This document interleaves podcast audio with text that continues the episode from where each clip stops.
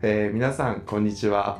えーフードラジオ始めてまいります。配信者は株式会社企画代表取締役会長の吉崎です、えー今日はちょっと今までとは違うバージョンということでゲストにお越しいただいています、えー大学院ですね京都大学の時の大学院で同じ研究室の後輩だった鎌田圭介君に来てもらってます鎌田君よろしくお願いしますはい、お願いします。かまちゃんです。かまちゃんですはいよろしくお願いします。お願いします。えー今日はちょっと、まあ、いつも通りかまちゃんと、えーはい呼んで、えー進めていきたいと思います。思いまあ、かまちゃん、あのーえっ、と、今日はもうパーソナルな一面を、あの、私のパーソナルな一面を知ってほしいっていうこともありますし、あとは、えっ、と、僕の、えー見てきた中で、えーかなり優秀なかまちゃんに、ちょっとこう20代のキャリア論っていう話も、え聞いてみたいなということで、まあ、ちょっと2つですね。今日は、え起業家は周りからどう見られているかそして、えー20代のキャリア論という2つのテーマで、えーかまちゃんと一緒にですね、えー話していきたいと思いますので皆さん楽しんでください。はいじゃあ、えっと、まず簡単に、えっと、かまちゃんのですね、自己紹介を、まあ、私から簡単に他己紹介と、あと、えーキャリアですね、えーそのその他もろもろ、えー保管してほしいんですけれども、まあ、えっと、一言で言うなら超優秀という感じです。えー一つ下の後輩で、えっと、超優秀で、かつ、えーなんだろう、あのー夫婦ですごく仲がいいので、うんえーよく一緒に旅行に行く仲ということで、多分僕のことをよく知る、えー人物の一人だと思っています。じゃあちょっとあの会社でどんなことやってるとか、これまでのえーキャリアどうだったかとか、ちょっと簡単にかまちゃんに聞きましょうかね。大学院出た後ぐらいから聞きましょうか。わかりました。えっと、大学院出た後は、えーまあ、会社名でいくと、アプライドプレディクティブテクノロジーズっていう APT っていう会社で、これ多分聞いてる人誰も知らないと思うんですけれども、有名だね。えーそんな会社で、えー働いてました。で、今はデータロボットという会社で、えー働いています。で、まあ、共通するところは何かっていうと、まあ、データを使って、まあ、世の中を良くしていきましょうというところが、まあ、一つ自分の中での、あのまあ、軸としてあるんですけれども、まあ、データをなりわいにして、えーお仕事をしているようなそんな、はい、ものでございます。ちょっと詳しくはこの後お話しするような形で一旦概略としてはこんな自己紹介です。はい、ありがとうございます。えっ、と、両方とも外資で合ってるかな？そうですね、たまたま外資です。はい、うんたまたま外資です。はい、2社とも外資で、えーまあ、データに関わる仕事、基本的にはデータサイエンス、そうですね。今はデータサイエンティストって枠なんですか？今はデータサイエンティストですなんですかっていうデータサイエンティストという枠ですね。はい。データ、まあ、あんまデータサイエンティストってなんかバズワードみたいで、まあ、好き、あんまり好きじゃないんですけども、はいはいはいはい分かりやすく言うならば、データサイエンティストです。なるほど、なるほど。今やってる領域ってどこだったっけ？今はヘルスケア。を領域でやっていて、はいはい。最近、えーそのヘルスケアチームのリードデータサイエンティストになりましてなんかめちゃめちゃ怪しい人みたいな感じですけど。いやでも本当あのこれ聞いてる方データロボットの中で、えー、とこのリードになるってめっちゃすごいことなんであの、まあ、この界隈にいるうん。あの AI 界隈データサイエンス界隈にいる人は、えー伝わると思いますが、まあ、そんな超優秀なかまちゃん。今年は何歳ですか？今は29で29早生まれで、えーなので3月で30歳ですね。はいはいはいはい。ちょうど節目の。じゃあ今年で一応30になる年の、年えー、と代表ですね。僕は今30なので1個下ですね。そうですね。はい。まあなんかよくね20代から30代にかけてえー、と大体キャリアをうん。あのね、うん。みんなシフトしていくというか、まあ、20代はとりあえずがむしゃらにやってきたけど、うん。30代どう生きるみたいなうん。ところがあると思うのでそのあたりのキャリアはちょっと後で伺いたいなとはい思いますので、よろしくお願いします。うん。あのあとかまちゃんは、えー、とポッドキャストの、あの僕のにとってはポッドキャストの先生なんで。や あの面白いポッドキャストをよく教えてもらあって、ーポッドキャスト好きですかうん、えちなみにポッドキャスト出演は初めてですか？出演は初めてです。おおじゃあポッドキャャストデビューですね。ポッドキャストはい初めてです。ね こんな感じでいはい。つも撮ってます。はい、じゃあ、えっと、今日はまず一番最初、えっと、面白いテーマだと思うんですけど、起業家は周りからどう見られているのかっていうテーマで、うんあのーなんかまあ、かまちゃんもちょうどあの自分は起業家ではないって話をしてくれたんですけれども、むしろなんかこう、周りに起業家がいて、それを横で見てきて、で、そこに信仰も深くてっていう人ってあんまり多くないと思うんですよね。起業家は起業家だけで集まっちゃうし、とか。でかあんまり起業家は周りからどう見られているかって議論ってなかったりするんですけど今フィールドのメンバーってちょうど起業を志してちょうど3ヶ月経って、でとか、まあ、あのこれを聞いてる方っていうのはちょっと起業ってどんな感じなんだろうって思ってる人たちがいてで多分ねその自分が起業家になるかことをどう思うかっていう議論もあるけれどもむしろ周りからどう見られるかっていうのもあって、で多分起業する前は俺かっこいいみたいな、うんうん絶対そんな感じのあの全知全能感が出てるんですけど、うん3ヶ月ぐらいって結構絶望うんお金も入ってこないしみたいなまあちょっとそういう時期を横で少し見てたと思うんですけれども、まずえっ、とそのまあ起業家はどう見られるのかの前にそもそもかまちゃんは僕のことをよく知るので、うん。あのよく僕に対する質問で自分って起業家に適性があるかないか分かんないですけどどうですか？みたいな自分って起業家に向いてると思いますか？みたいな質問が出てきてうん。で僕はそんなに自分自身が起業家に向いてるとは思わずになんか必然的に起業家になった。お必然的にというかまあなんか面白そうだなと思ってチャレンジしたので必然的にというよりはまあ行動はしたんですけどなんかその学生時代の僕を知るかまちゃんからしてーうん。僕って学生時代とか起業家になる前ってどんな人だったのかっていうのを漠然となんですけど聞いてみたくてどんな人でした？そうですね。えなんかもう優秀で優秀っていう言葉がいろんな意味をこう含みすぎてっていう感じなんですけどいや何もなんかよくなんてでしょう、まあ、このフィールドのラジオとかでも、まあ、よくそのプライベートとかでも、うんいや先輩と同期と後輩がいてうんうん。で優秀でもう一緒に同じ土俵でなんかもうやっていけると思わなかったからとかうんうんうんうん。すごい発言されるんですけど周りまあねもちろん自分で思うことと周りが見ること全然違いますけど僕から見たら何をおっしゃいますか？みたいな。正直なんか謙虚なんかなっていう。ででもほんまに思ってるんだっていうところはすごいあの衝撃というか、うんうんうんまあ最初その発言であほんまにそう思ってたんだっていうところは、うんうん。うん感じたぐらいすごいもう何でもできる人うんっていうようなイメうんうんージですね。その何でもできるっていうのはそのスキル面で例えばプログラミングとかうん数学とかうんうん研究もそうだし、その前かあの僕たちが一緒にあのいたその研究室の先生が言う、うんそのな内容が良くても伝わらなかったら意味がないですよ。だから、うんうん。読み書きっていうのをしっかりあ読みじゃん。書きと伝えるですよね、うんうん。それをしっかりやらないといけないですよっていうのが教えだったんですけど、まあ、それも完璧にできてっていうようななんかそんな先輩でしたね。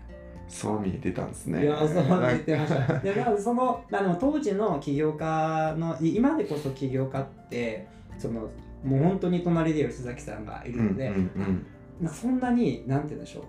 その、と遠くないというか、あうんうんうんうん。どこでもみんながチャレンジししていけるもんなんだっていうのはうん。今でこそ思いますけど、その当時学生の時起業家ってなんかもっとぶっ飛んでる人とか、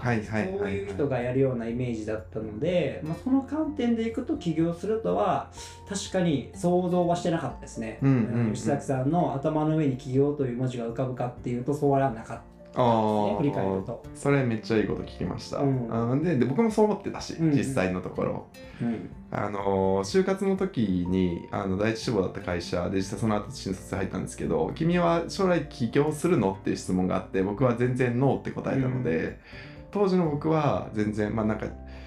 うん、まあ選択肢に自分がそういう選土俵に上がってるとも思ってなかったしそれに加えて、うん、なんかそんなに美味しいものでもなかったというか、あのーやってみたいって思うようなてかまあロールモデルがいなかっただけかもしれないですね。知らなかったんで当然それは選択肢になかったですっていう感じでしたね。ありがとうございます。なんかすごい優秀って言ってもらえてすごく嬉しいですし、あのーまあまあ、えっ、と、その当時を知る加納先生は、まあその書きができてたのかっていうのはもうほとんど加納先生に直してもらったんで、なんとも言えない、そこはちょっと加納先生に怒られそうですが、まあまあまあ、あの研究室の中ではぼちぼちうんやってましたね。うんいやすごかったです。いや、それは嬉しい。それは嬉しい。ありがとうございます。あのーそう言ってもらえるとめっちゃ嬉しいです。うんいや嬉しい。あと、えっと、そのまあ、じゃあ僕が起業しましたって話って多分一つ手かなんか Facebook ぐらいでちょっとこう、あ、つかでも起業して最初に仕事手伝ってもらったんだそうそうそうそうあの、超安く絶対やってはいけない、あの、記事を書いてもらうってことをかまちゃんにお願いしたんですよね。あれまああのなんかフィールドアイデア出てきてなんかどの回でしたっけ？なんかあのそれを後悔してるみたいな。ああそうそうそうそう。いやあのそれはもう最初に言ってると全くもって嫌なものは一切なくまあ今考えたらめっちゃ安って思いますけどなんか1記事なんか2000円ぐらい2000円ぐらい。みたいなめっちゃ調べて書いて2000円みたいな。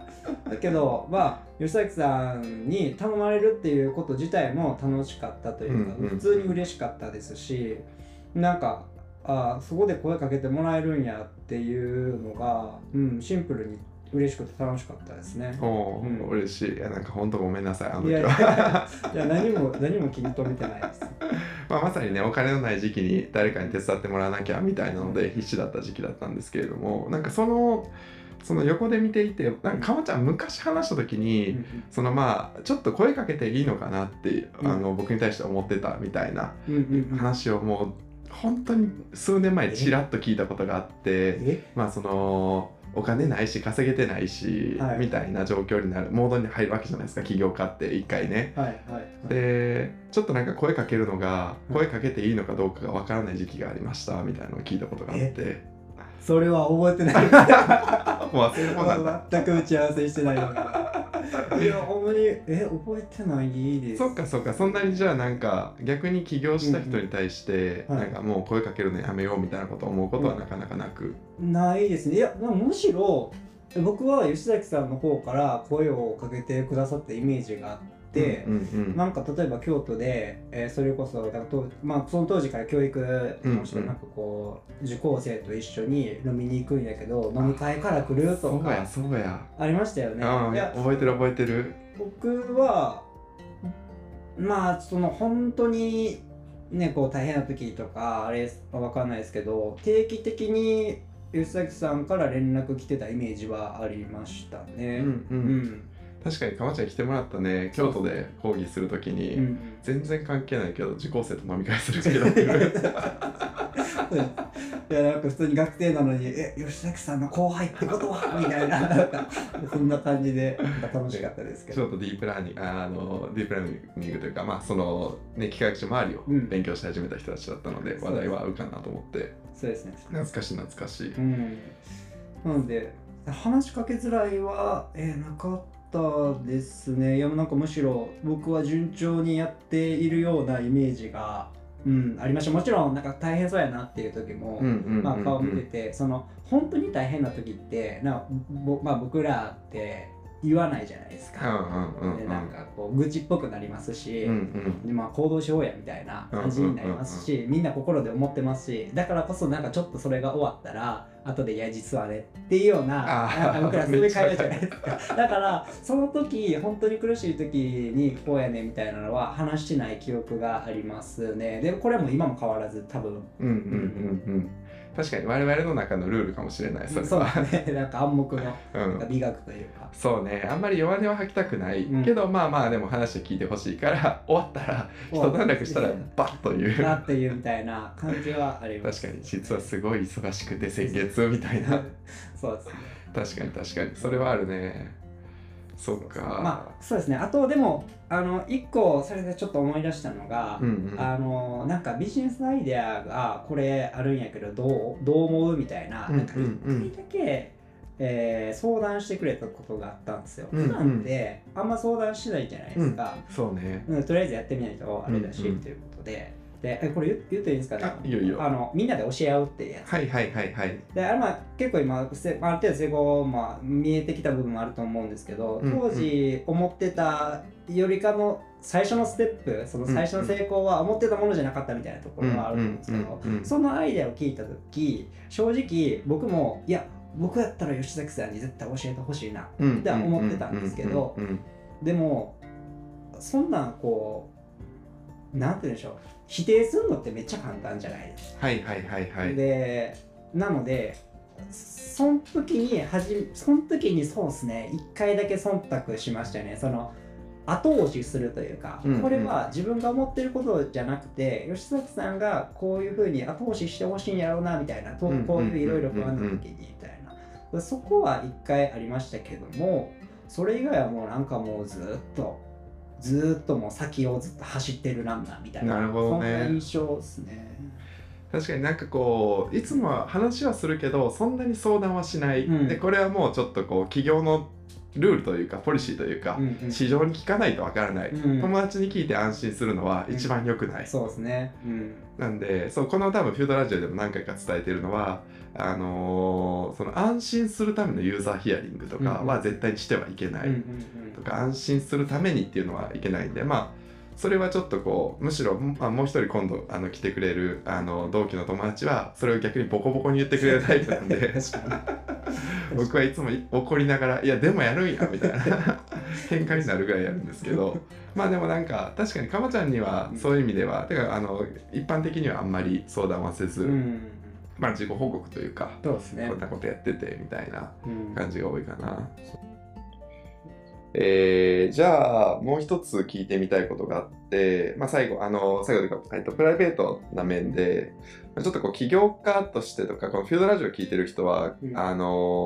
ーまあ、僕のこの話を聞いてもらっていて、まあ、起業家としての側面を知っていて、まあ、仕事をする人間としての良し先を知っていると。で逆にかまちゃんとは、えープライベートも共にする仲なのでなんかその、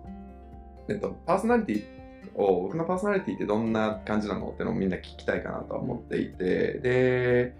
そうあのーふ普段の僕はねこうどんな感じですか？っていう質問なんですけど、あれはなんかこう声の感じとか喋り方とかももうラジオ聞きながら僕筋トレしながら聞いてるんですけどあ吉崎さんはいるみたいな 感じであんまなんで取り繕ってる感はないんですけど、まあ、僕が知ってるところでいくとまあでも本当に印象はすなんか上からじゃないですよ。素直っていうのが一番のパーソナリティかなと思っていて、うん、なんか知ったかぶりをしない。ああと嬉しいね。うん。素直。例えばなんかこれこうこうこうなんですよとか言ったらえそうなんみたいな。えそんな驚いてくれるんやとかあそれ上書きしてこうへんのかとかでなんかこう未知なものに対する好奇心とかだそこはすごいスポンジみたいな感じですよね。うんうんうんうんなんかまあステレオタイプみたいに言うのはよくないですけど、まあ、兄弟生ってなんかこう一般的に地元で地元じゃなんか勉強負け知らずみたいなはいはいはいはい。まあ振動ね。なんかみんなからちやほやされてとか、でなんかちょっと鼻高々になっていたりとかなんかこう頭から歩いてる人が結構多いなっていう、さその一般的にですよ。一うんうんうんうん。般的にそういう割合は他よりか多いかなと思う中めっで、ちゃわかります。うん、やっぱりそのシンプルに素直だからこそもう常にその成長がさちらないというか、成長の幅さじるっていうのは成長がこうどんどん幅が小さくなっていくんじゃなくて、もう常にこう成長に対する貪欲さというか、がある人だなっていうふうには思いますね。でちょっとなんか仕事みたいなところ行きましたけどもまあでも普通にもう何をしてても例えばど貪欲というか素直というかで僕がバイク乗り始めたらバイクなんか良さそうみたいな感じですぐ免許取りに行けますし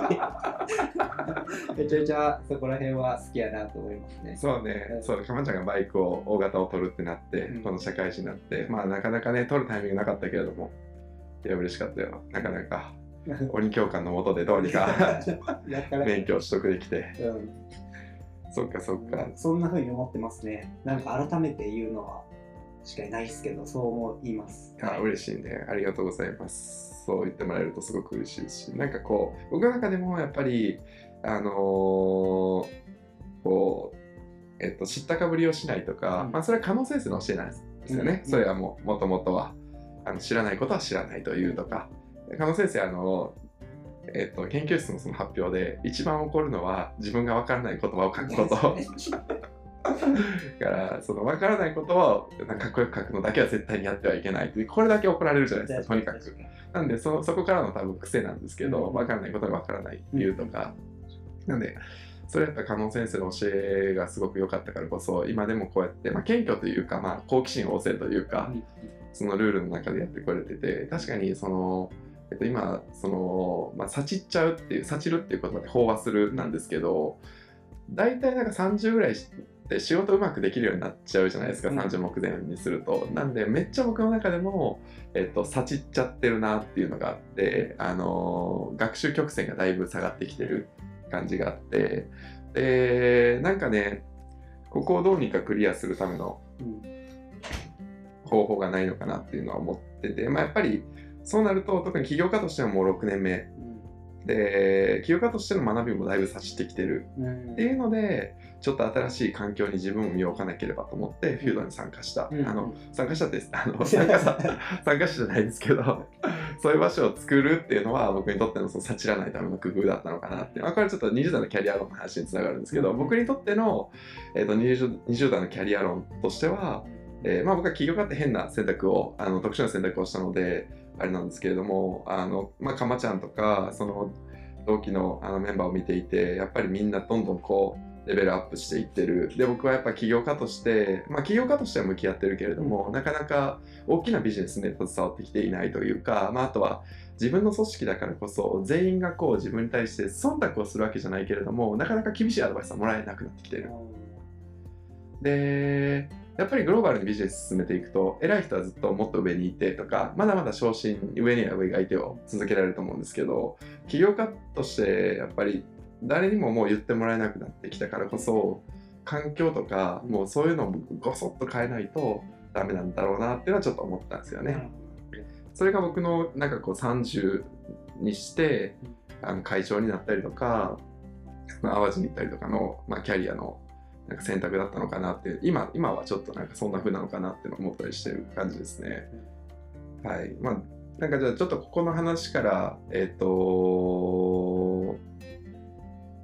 なんかこうキャリア選択の話、うんえっとまあ、起業家はどうやって周りからどう見られてるか、まあ、割と綺麗な話が多かったんですけれども、えっとじゃあキャリア論について、えーどんどんいきたいと思います。はいかまちゃんのキャリア論をちょっと聞いていきたいなと思います。あのまあ、こうやってこう、えっとプライベートでもすごく仲が良くてで、まあ、そういう僕の信頼する人を、まあ、このフュードラジオに出てほしいなと思っていて、でフュ,、えっと、フュードっていうのは起業家育成だけじゃなくて、フォーバーっていうワンナトゥあなたがやりたいことのためにっていうテーマで、なんでいろんな人のキャリアを、あの、話を聞いてほしいなと思っていて、なんで今までずっと起業家の話ばっかりしてきたんですけれども、これからはこのフュードラジオではできれば、あの起業家も一つのテーマとして取り上げるんですけれどもそれ以外にもあの自分らしく生きている人自分らしい選択をした人の話をあのお届けしていきたいなと思っていてまず今日はその、まあ、第1弾ということで、はい。えーかまちゃんのそのキャリアについて聞いていきたいと思いますが、はい。ちなみに、えっと、今新卒でまず1社目入って、うん。はい。えっと2社目が今。2社目が今ですっていう感じですよね。その新卒で会社選びするときとか、逆にね、一回転職するってなった時の会社、次の軸で選ぶときとかって、どんなことを思いながら決めたんですか？そうですね。えっとまあ、まずあのこれ自分のキャリアについて話をする前に、うんうん。えーまあ、今から話をすることはなんか一般的にこうしろとか全くなくて、うんもう本当にうんうん一サンプルとして、うんなんか愉快に聞いてもらったらと思いますっていう、えー前置きを一般論じゃないという一般論じゃなくて鎌田論であって、一般論ではない。一般論じゃないというところですね。なので、いろいろみんな考え方あっていいと思うんですけど、うんうんうんまあ、当時、えーどう考えていたかっていうところでいくと、本当にと後から言ったら綺麗にうん書かれても、うん当時何を考えていたかというと、大学院の時に、まあ、みんなと同じように就活をするうんうんんですよね。で、その時は、普通に、えーまあ、技術が好きだったので、まあ、技術って言ってもなんか工業の方というか、うんエンジニアリングの方。はいはいはい。で、普通にあの ANA とかインターンああ、そうやったね、はい。そうやったそうやった。あの NTT とか、うんうん。あのインターン行ったりとうんうんうんうん。かしてましたね。で、いやなんか、ね、ずーっと工場で、えーやるっていうのも、まあ一つ自分の中で選択肢としては本当にあったので、なんかこう、コンサル、まあ、なんか先輩とかが結構、その尊敬する先輩とか、うんうんうん。コンサルとか、ちょっとまあビジネスに足をつけたような、あの道を選ばれる中で、まあ、一旦見てみようっていうふううんうにん。こう始まったのが、あのインターンとか行ったり面接とか行ったのがうんうん。始まりで、でやっぱりそのやれる幅があひ広いというか、もうこれ本当に好き嫌いのところかなとは思うんですけれども、うんうん。なんか自分からしてなんかビジネスって、まあ、目に見えることと目に見えないことたくさんありますけどその世の中に、まあ、分かりやすくあのインプットを与えるっていう観点ではなんかすごくシンプルに腹落ちしたというか、うんうん。モチベーションが自分として保ちやすいなっていうふうに思ったのでそっちの道でやっていこうっていうふうに思い始めたというのが就活のうん。割と後半,、うん。後半で。外資就活やる組としてはだいぶ遅めなんですけどそこからいわゆる戦略コンサルとかを、えー受け始めてっていうような感じですね。うんうん。で、えーまあ、ありがたいことに戦略コンサルからもいくつか内定をもらったんですけれどもなんか内定をもらってなんか改めてじゃあどこに行こうっていうのを考えた時に、うんうん。なんかなんでそもそもじゃあビジネスたくさんある中で外資系コンサルなのかみたいなところにちょっと戻るんですけど、うんうん。その時に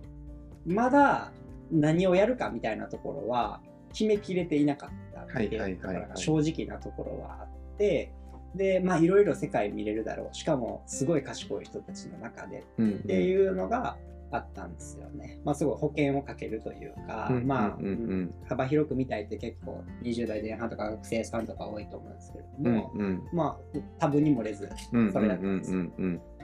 で一方ででもあのそのさらにちょっと前に戻ってあの僕らその語学京都大学の工学部物理工学科っていうところを見たんですけど、工学部の中で、えー一番幅が広いところなんです。よはいはいはいはい。でその時もあの入ってから後で選ぼうみたいなあ形で、まあ、ある程度は決まっている。大きな方向性決まっているものの細かいところの方向性決めてない中で、うんうん。やっぱり進路、えー変わるごとに、まあ、どうしようどうしようっていうところ。うんうんうんうん。まあ、幅広く見れるっていうのは全然悪いことじゃなくて、うん。だからこそいろいろいろ見れたっていうのはあるんですけど、うんうん。なんかこれ人生ずっとやってたらなんか自分の人生じゃないというか、うんうん。なんかいつなんかステージ立つんだろうとかうんうんいうところを思ってなんか幅広にやっちゃダメっていうのがすごい最後の最後の自分の中の判断としてなんかポンと出たんですよ。うんうんなんかすごくポンと出て。でそしたら、なんかこう、みんなが人気とか、みんなが知ってるっていうことをこうやっていたら、うんうん。うん、なんか後で結局それみんなやってるよねみたいな感じ。で、んうんうん自分の色ってなんだろうって迷うことになるだろうということで、もう全然みんなが知らんところ行こう。とか、はいはいはい。新しいことやろうとか、いう形で思いました。でまあ、そこで起業するしてたらめちゃめちゃ超一流なんですけど、確かにね。まあ、本当の意味でね。うん本当の意味でめちゃめちゃ、はい、一流だと思うんですけど、まあそこは、まあ、当時の学生の時の頭の中で言うと、うんうん。企業をさ探してっ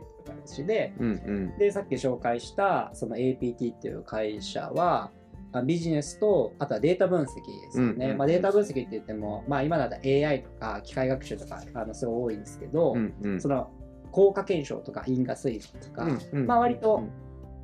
データ分析の中ではマイナーな方ですよね。うん。ただすごく意味があるというか、うんうん。例えば、あの、えー150円のメニューがあった時に、うんそれ130円にして効果ありますか？みたいな。でそれってめっちゃ必要的。めちゃめちゃ必要的で誰も答え知らなくて、なんかうん。うんなんかちょっと賢い人たちがなんか机上で考えるみたいな、うん。でもそれって130円にしたら数量見ますけど普通にね粗利下がる粗利率下がるじゃないですか。でもそれどっちが勝つかってやってみないとわからないっていうのがあって、うんうんそれを実験しうんて効果検証ちゃんとやりましょう。で見極めて効く施策をめこうピックアップしていきましょうっていううんシンプルなものなんですけども、データ分析としては少し、まあ、あのコツがいてというか、それをビジネスでしかも仕掛けていくっていうふうになれば、なかなかできているところもなくて、で、ビジネスを変えながらデータ分析できるって、まあ、自分のそのデータ、僕たちが研究してるデータ分析でしたし、うん。何か一つエッジをつけるきっかけをこう、何かフックをかけるってしたらデータ分析だろうというところで、あ、これいいんじゃないかっていうふうに思って、えーその会社に入りました。でしかもその会社が、えー日本人が当時5人とかですかね。なんか結構新しめだったのでなんかそれでなんか1200人とか5000人とかいたら自分じゃないなと。その時はその時の判断では思ってたので、うんうんまあちょっと新しそうだし面白そうだしやっていこうということでちょっとそこで人と変わったことをやろうというふうに思思えて今があるっていうような感じですかね。なねので大学院の、はい、振り返ってその時に何を思って何を選んだかっていうところがそこになりますかね。うんうん、ちなみに外資内資のこだわりはあったの？それって。えっとその時は正直そんなになかったうんっていうのは、あありました。ただでも言語の壁が。あ言ね。まあ言語の影はありましたけどなんか、まあ、勉強したら英語は頑張ろうみたいなうん感じで、うんこれをきっかけに。これをきっかけに。内視と外視うん。そこは自分の中で明確に分けてなかったんですけどなんかあえて外資行く人ってちょっと変わった人とかうん。多いなっていう当時は。うん。当時はそういう印象だったので、うん、外資を見ることの方が多かったかなとは思います。でも別に外資だからっていう感じではないですうね、ん。うん。でも蓋を開けて外資で1社目、ね、あの英語を使って、えーっていうのは使える経験があってみたいなのは良かったなっていうふうには結果思います。うんうんうんうんうん。うんそこからまたじゃあその会社を経て、うん。えー転職をししようと思ったのが、えっと、転職したの何歳ぐらいだったっけ？3年経ってからなのでちょうど3年ぐらい社会人3年終わったぐらい、3年終わったからですねうん25、うん6歳ぐらいですかね。うんうん、僕らの周り大体3年ぐらいで転職してるよねちょうどそうですね。何何かきっかけがあるわけでもないけどなんか満足するのかなある程度ちょっと一巡して、そうっすね。うん。まあ、かまちゃんの場合はねまた外的要因もあったとはそう思うけどなんですよね。まあ、買収をさ、まあ、別にもう調べたら出てくるんで、買収をされて、うんうん。めちゃめちゃ大きな会社、まあ全然今でも DJS サービスでちゃんとやってるので言うんですけど、マスターカードに買収をさうんれて、うん、これもパブリックに出てる情報。あ、もう全然出てます、全然出てます。うんうん。しかももう今マスターカードのし、僕当時最後マスターカードで社員はいはいはいはいでで全然悪くない会社というか、うん。あんなにすごい利益率もあって、うんうん。ですけど、なんかちょっとこう、あの、そのマスターカードという方向性と、うんうん。があるじゃないですか。もちろん。うん。で、まあちょっと自分がやりたいで、その時、その買収される前に思っていたところとちょっとズレがああるなっていうふうには、別にいいとか悪いとかじゃなくて、うんまうん。あ、あズレがあるなっていうのは事実で、で、まあ思い切ってこのタイミングかな。で、3年経って、えーまあある程度ちょっと見えてきて、次も見てもいいかなっていうふうに思い始めたっていう感じですね。うんうんうんまあ、この外的要因に合う人はなかなか少ないけど まあまあでも文化はねどうしても、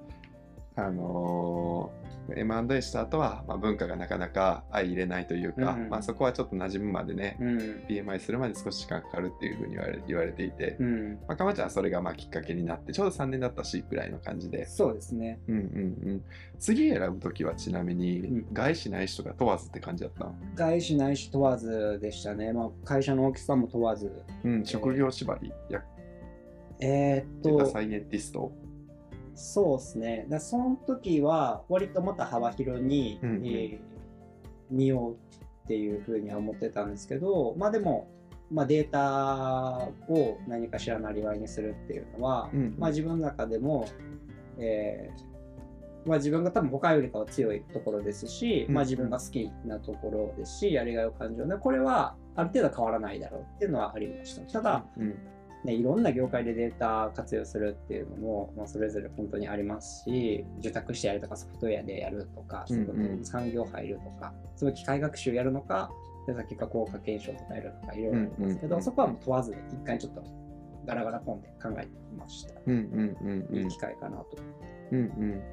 そこから今の会社に？そこから今の会社に、えー行こうと思ったのは、ちょうど前の会社で働いてた先輩が1年前に、みんな3年のタイミングですけど、その一つ上の先輩がえ転職をして、うんうんで結果的にそこに移ったんですけども、うんいろいろ説明してもらって、えーやらへんかと。うんっていうのが、えーまず最初のきっかけで,、うん。で決め手は何かというと、えーまあ僕ら大学院で機械、まあ、いわゆる機械学習をやっていたじゃないですか。で僕はデータをなりわいにして何かをやっていきましょうということで最初のキャリアは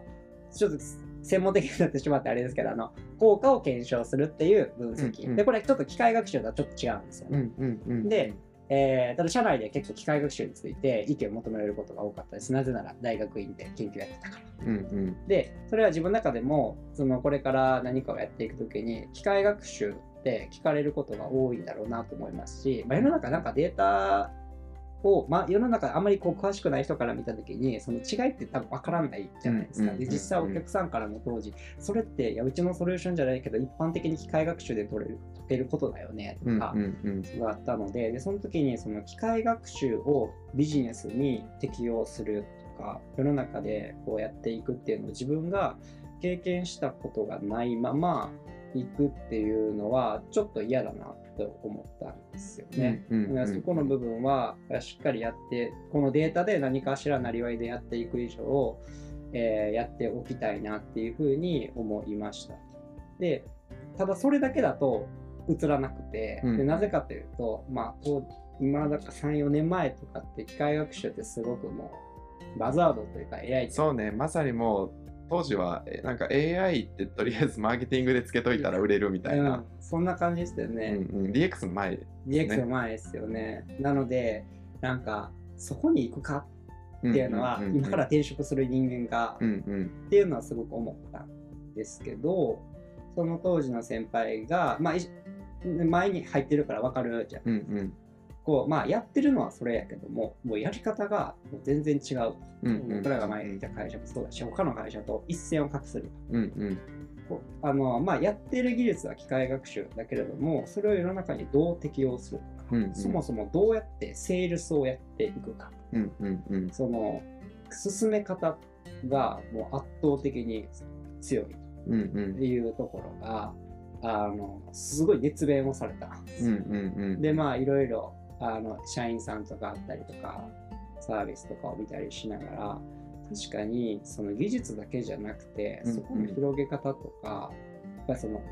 ね僕らの研究室の教えでやっぱり伝わらんと意味がないみたいなところあると思うんですけど、そこまで洗練させてやっていくっていうところ。でそこを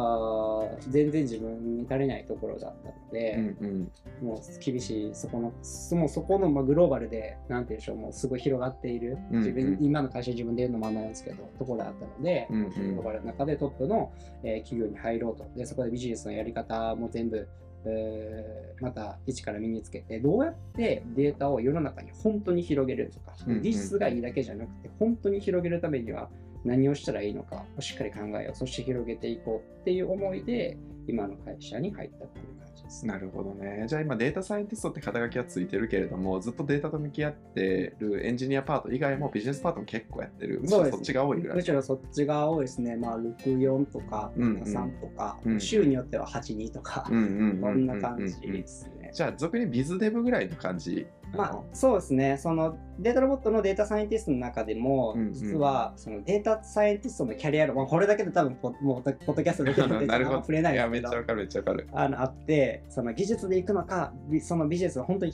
世の中に広げるっていう方で進んでいくのかっていうのは、うんみんなそれぞれ色があるんだけど、うん僕は結構その世の中に広げていく方ををやっていって、まあ、だからこそそのリードデータサイエンティストというか、うんまあ、業界うんを GT、Go GTM する GoTo マーケットってその攻め方みたいなところも考えてっていうような形で、まあ、技術を元にしながら攻め方を考えてっていうところで今働いているような感じですね。なるほどね。いいですね。いいですね。まさにフィールドでもその、まあ、テックだけでは、まあまあ、うんあのテックだけで生きていける人もいるのは事実な、多分かまちゃんの周りにもね、そうですね。いるけど、まあ、その結構天才うん、枠やなのでばいです。、はい。このこの人たちは、え確かにかぐる、かぐらもたくさん。あ高ぐらいいますよね、世界一とか今。あーそうそういう人たちは確かにテックだけやってればいいかもしれないけれども、でもやっぱり現実問題、そのデータとかエンジニアリング、テックを世の中に普及するには、テックのことを知っている人間がちゃんとビジネスとして普及させていくためには、そのためにはセールスもやらないといけないし、マーケティングもやらないといけないし、で、あと、かまちゃんも多分苦労してるんですけど、その資金繰り、うん。その、どこからお金を取ってくるかそうで、すね。これをね、やらないといけない。特にヘルスケアはなかなかね、特にヘルスケアはね、本当に。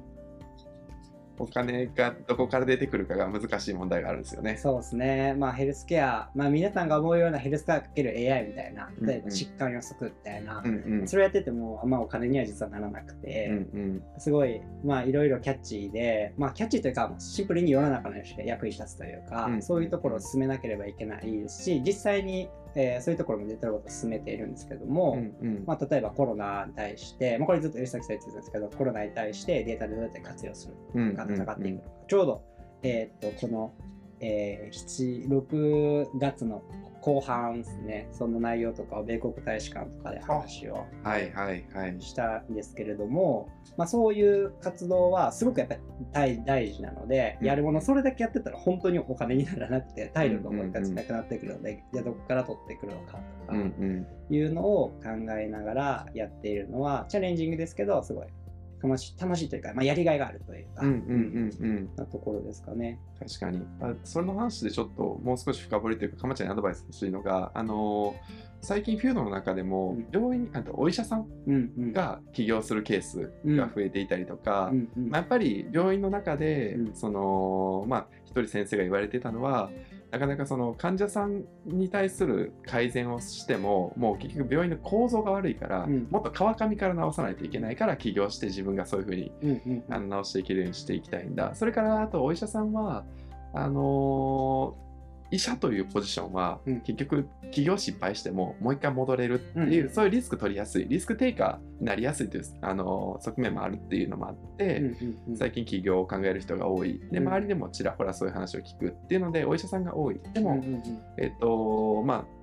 その先生方うん。とか医療関係者はどうしてもマネタイズがうん難しいってみんな言ってるんですよね。うんうんでかまちゃんまさにその、まあ、第一線でマネタイズをうん迫られてるね、うんあの人だと思うんですけどその医療業界を攻めるときはどの辺にお金を取りに行くといいのかとかってもしあればアドバイス欲しいです。うわーこれ超むずい。いやいや答えにくいっていうか なんか関係者いたらあ、そっかそっかそっかそっかそっかそっか。なんかこっからお金取りに行ってますみたいな。あそっかそっかそっか そっかそっかただ、まああの、まあ、やわり言う言うと、まあ、そのこの業界にいる人にとってはもうなんかこう、まあ、そうするよねっていうところがあって、まあ、まあ民間企業はやっぱりお金を持ってちゃんと民間からね。まあ、有名なところでいくと製薬企業とか。やっぱりあのすごい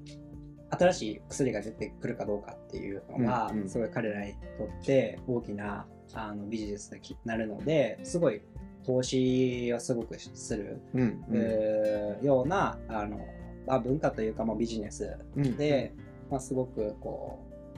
う、ね、人の命を助けるためにお金も、まあ、うまくそこら辺をこうプロとしてもうなんて言うんでしょう。その経営としてのプロとしてもやられているので、うん。まあ、すごく大きくお金を持っているっていうのは一般的にですね。そこは流れとしてはやっぱりそこからがすごく相性がいい相性がいいっていうのは一般論としてはあありますね。うん。うん。うん。うんなるほどなるほど、まあ、まさにね多分そういうところがヒントになって皆さんお医者さんとかも、ねうちのねその加納先生とかも、あの起業してはるので、うんうん。そのそことかもねなかなかこう医療系って突破口難しいなとも思いつつ、でもアイデアめっちゃ面白いじゃないですか、でうん。です。しかもめっちゃ具体例として分かりやすいじゃないですか、彼らがうまくいったら。ね。けどなかなかそこのマネタイズの問題がどうしてもクリアできてないので、うん。もしよかったらヘルスケア系の人あのやってる方とかはこういうかかまちゃんとかこうデータサイエンティストとしてでも民間でやってる人からあのそういう領域の人を見つけてうん。そういうアドバイスをもらうっていうのも一ついいのかなっていうのは思いました。まあこれ以上ちょっと突っ込むと怖いので。ま あいやそうなんです。このラジオでは。うん、まあなんかこうずっとでなんかボランティアというかうん。でやる、まあこれ僕らの先輩の話うんですけど、うんなんか僕らのその先輩すごいインスピレーションを受けてる先輩いるじゃないですか、うんはいはいはい。ドンドンみたいな。ドン先輩ですね。なんかすごい。来てくれるかな。なんかこうなんかこう NPO とか俺うんうん。あんま好きじゃなくてみたいうんな、うん。あやっぱりこうお金をこう払うというインセンティブがあってそこをなんかお金っていやらしいように見えてそこに価値があるからみんな払っているわけで,、うん。でそれがぐるぐる回る回るからこそ別にその人が担当じゃなくても、うん。うん。どんどんそのエコシステムができてだからこそ本気で、えー社会が変わっていくんだみたいなところを話していて、僕は本当にまさしくその通りだ。でもこれはもうお言葉借りた感じですけど、うんうんうん。まさしくその通りだなと思っていてなんかこう善意でやるとかそのそこの部分できたら面白いねっていうところもやっぱりうまくお金を回すようなメカニズムをやっぱり作らないとうんうん。本当に長期的に課題を解決できないんだろうなってまあ本当に僕も思うところがありますし、うんうん。だからこそなんかお金ってすごい汚い言い方に見えますけどそこの仕組みをこうちゃんと作るっていうのは本当にやりたい自分が解決したい課題を解決するにあたって重要なあのところかなとは思うので、まあ、そういうところを意識しながらやってます。うんうん、めっちゃいい話。ありがとうございます。なんやっぱりね、どうしても最初、社会課題とかをテーマにしちゃうと、うんどうしてもお金は後。うんまあまあ、あのーこれは、えっと、ビジネスモデルをちゃんと作っておかないとねっていうのはあれですよね。うん確かに最初期投資はあるけれどもとかあっても、そのちゃんとそこはどうやって稼いでいくのか。でこれはサステナビリティの話ですよね、結局。結局、いいものでちゃんとお金がもらえるからこそ次に投資ができて、さらにいいものになってっていう、ここは、あのーなんかこう目をそらしてはいけないよっていうのはありますよね。うんやっぱりどれだけいいものを作れたとしても、うん多分この辺がファイナンスとか戦略の話なんだろうなっていうのを思ってて、ぜひ、ヘルスケアもそうですし、まあ、教育も近しいところあって、うん。まあ、それこそフィードも1期無料で始めてっていうのもあって、ちょうど2期の募集が昨日始まって、そこからはちゃんと有料化して、うんうん。それサステナビリティの問題もあるしっていうのとか、ちゃんとそれ以上にやっぱり対価をもらって、うん。ちゃんとこう、あので提供できるサービスがあるんだなって自信が持てたっていうのもあって、一期はまあまさにアルファ版どうやってやっていくかっていうのもあったんですけれども、かまちゃんの今の話は僕のこの教育業界とかにもすごい刺さるなと思いながら。うんうんうん聞いてました。いや、めっちゃいい話めっちゃいい話。なんか、もうキャリアの話からむしろなんか、あの、ヘルスケア業界のアドバイスまでもらっちゃって、申し訳ないね。ありがとうございます。あと、まあでももう、あの、このぐらいで、ほぼ、あの最後の質問ぐらいなんですけれど、うんまあまあ、あの、えっと、今、キャリアっていう話とか、はいあとは、あの、これちょっとかまちゃんとも話してみたいテーマ、ちょっと次回やったら深掘りもしてみたいけれども、うんうんまあ、あのそれなりにこうお金も少しずつ余裕が出てきた30手前になったじゃないですか。はいで、えっと、我々っていうのはおそらく世間一般からするとちょっとこうお金は多分所得としては多い方じゃないですか。うんでこれって結局幸せになったっていうちょっと哲学的な質問を聞いてみたくて あのこれ完全に打ち合わせなしの ここで横でお金を持って幸せになれるのかみたいな。幸せになれるのか。いや、そうっすね。うん、いや、僕は幸せの量は増える、増えたかな、増えるかなとは思いましたね。なんか、いや、これお金じゃないないですみたいな答えが一般的かなと思うんですけど、いや、僕はシンプルに、いや、あったらいいんじゃないっていうふうには思思いますと。うんただ、うんうん全てじゃないっていうのはまさしくそうで、あとは比例しないっていうのは、まあそうそうそう。はいなんかさちってくるかなっていう感じが。さっきでさちってきますよね。うん、それはやっぱり思いますね。で、なんでなんかこう、あえて、なんか反感買いそうな答えを言ったかっていうと、その、僕はなんかこう、いろいろ、なんかこう、弓道ラジオとかで出てますけど、経験をししたいっていうところはすごくあって、で経験するには、やっぱお金と時間がかかるじゃないですか。うんうん。でなんかやりたいってなった時にやっぱり自分がやったことがない経験をしようっていうところに対してすぐパッとこう投資できるかどうかとかうんうんうんうん。いうのは、やっぱりオプションがこう増える方がなんかそれに対する僕通行手形みたいなのをお金と思っていてうん。経験に対する。でその権利があるかどうかっていう。でその観点でそのいいいい経験がまた自分の原体験を生んででさらにうん。うん。うん。えーそこからどんどん人生として刺激楽しくなってっていうところの循環は作れればいいなと。もちろん、ね、お金がなくてもそういうことできることたくさんありますけど、うん。うん。機会は増えるよね。機会は、はい、増えるとは思いますね。だからそういう観点ではうん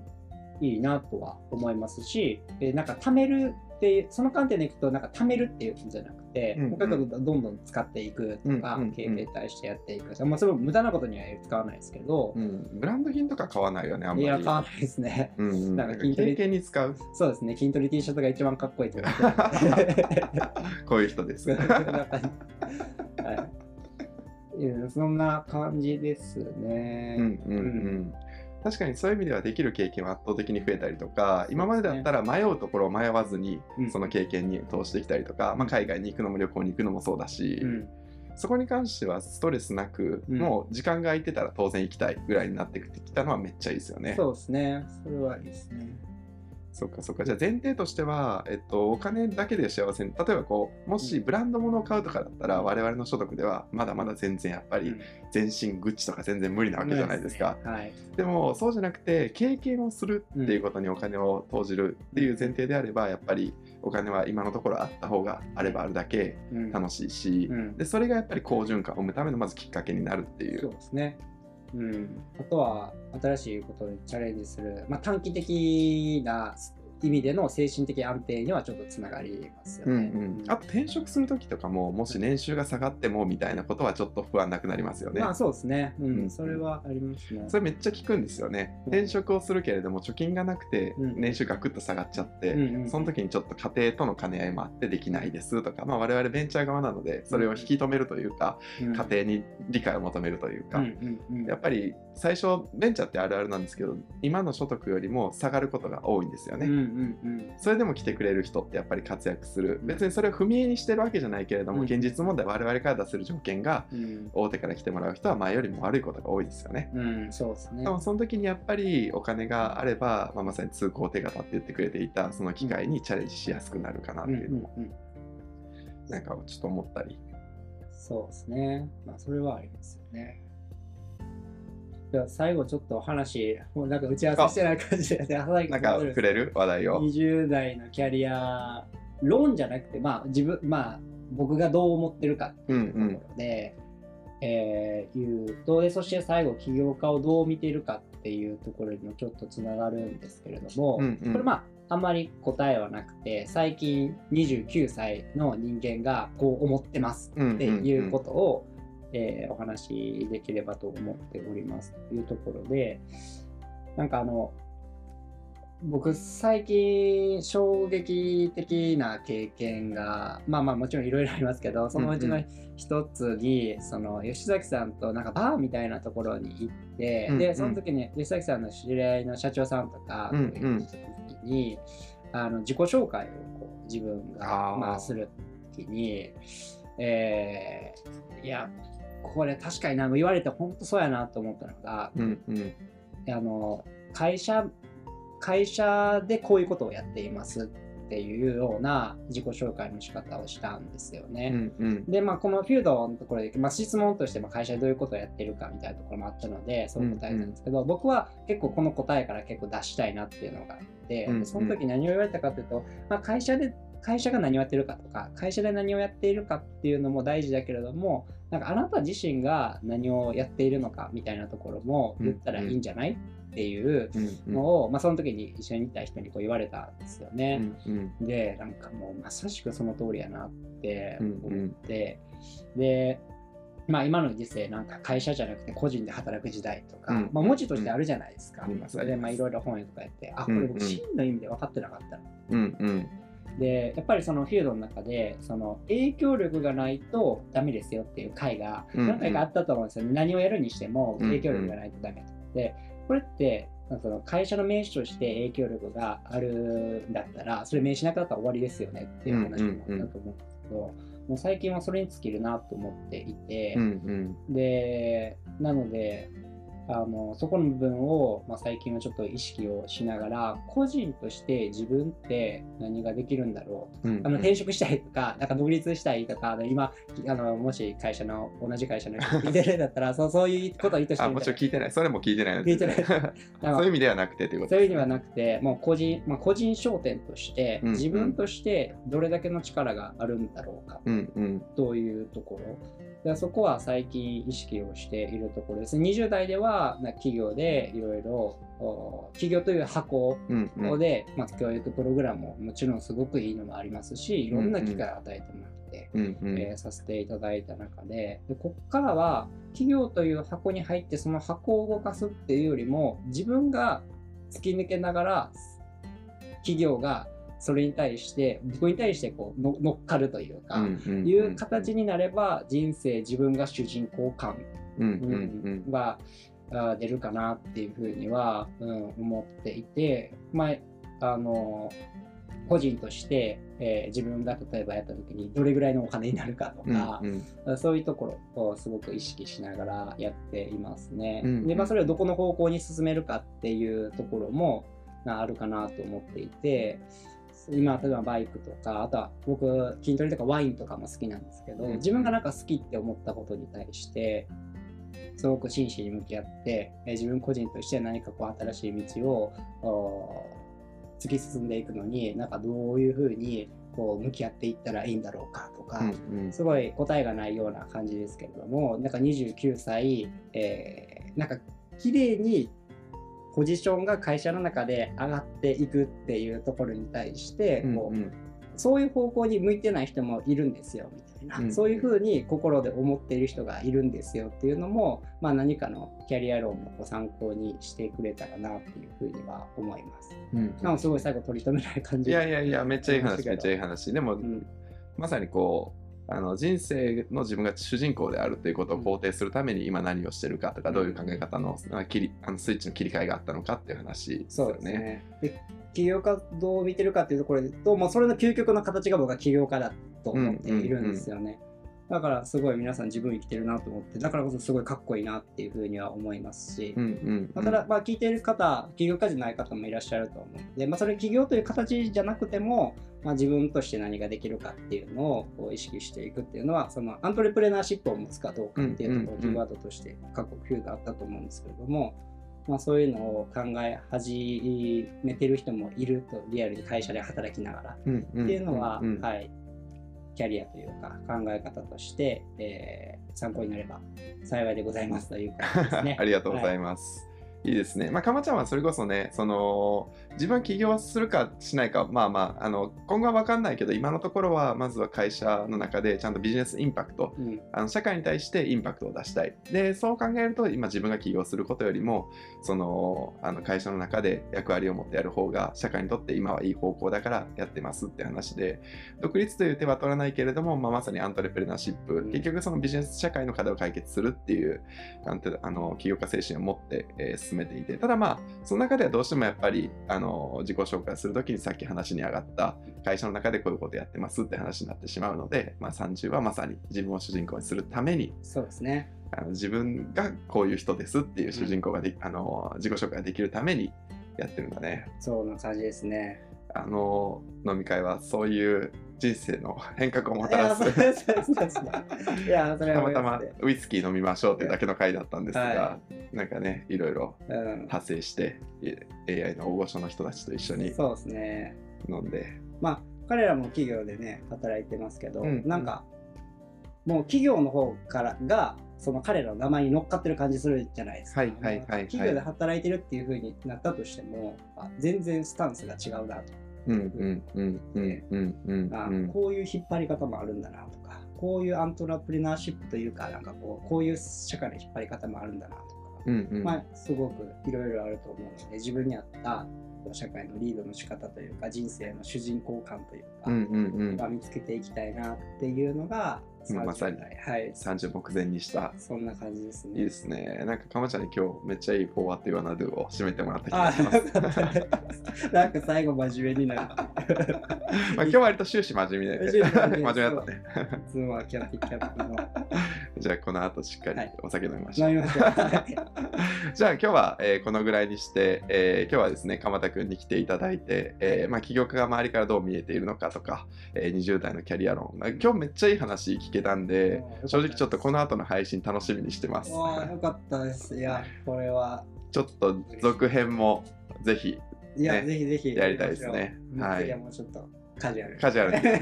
はい次はちょっとなんかその同期のあ人とか、ドン先輩とか、はいこの辺が出てきたら面白いですね。確かに確かに。OK。では、この辺にして、はいえー皆さん今日は、えー楽しんでいただけたら嬉しいです。また、あの、フィードちょうど、えっ、と、今日2022年の7月2日なんですけれども、えーちょうど昨日から2期の募集を始めまして、うんえっ、と、今までは淡路に来て、えー独立するっていう人をメインだったんですけれども、これからは、えっ、と、まあ、仕事を続けながら、参加できるという形を前提として、で、そこから、あの、さらにやっぱり独立も興味を持ったっていう方は、えー淡路に集まれるようにちょっと場所も準備してますので、えー気になった方は、フュールドですね、FWYWD、えーフュールドで検索していただけると嬉しいです。はい。またこういった、えー、と起業家以外のキャリア論も、えー定期的にお伝えできる場を設けますので、ぜひこれからも皆さん、フュールドラジオを聞いてください。はい。じゃあ今日は、えーちょっと犬がですね、ドタバタしながら、今もちょうど ドタバタしてるんですが、えー自宅から、えー配信しました。鎌田君ありがとうございました。はいはい。では、えーこれでフュードラジオをおしまいにします。皆さん、良い一日を。